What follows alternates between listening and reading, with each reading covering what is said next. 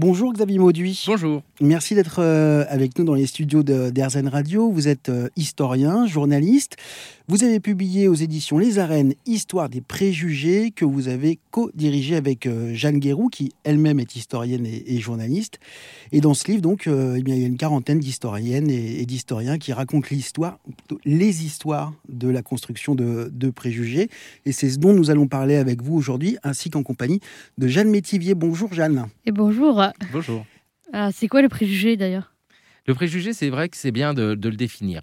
Un préjugé, c'est vraiment une idée qu'on accole sur un groupe de population.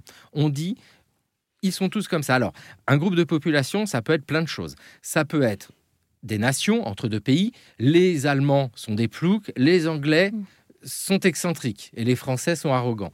Ça peut être des grandes populations. On va dire les Asiatiques sont comme ça, euh, les Américains sont comme ça, les Noirs sont comme ça. Et puis après, ça peut être d'autres groupes.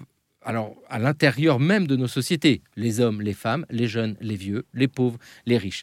En fait, c'est dès qu'il y a une différence entre deux groupes, eh bien, hop, sur un groupe, on colle une étiquette avec souvent un adjectif violent, paresseux, etc., etc. Et tous comme ça.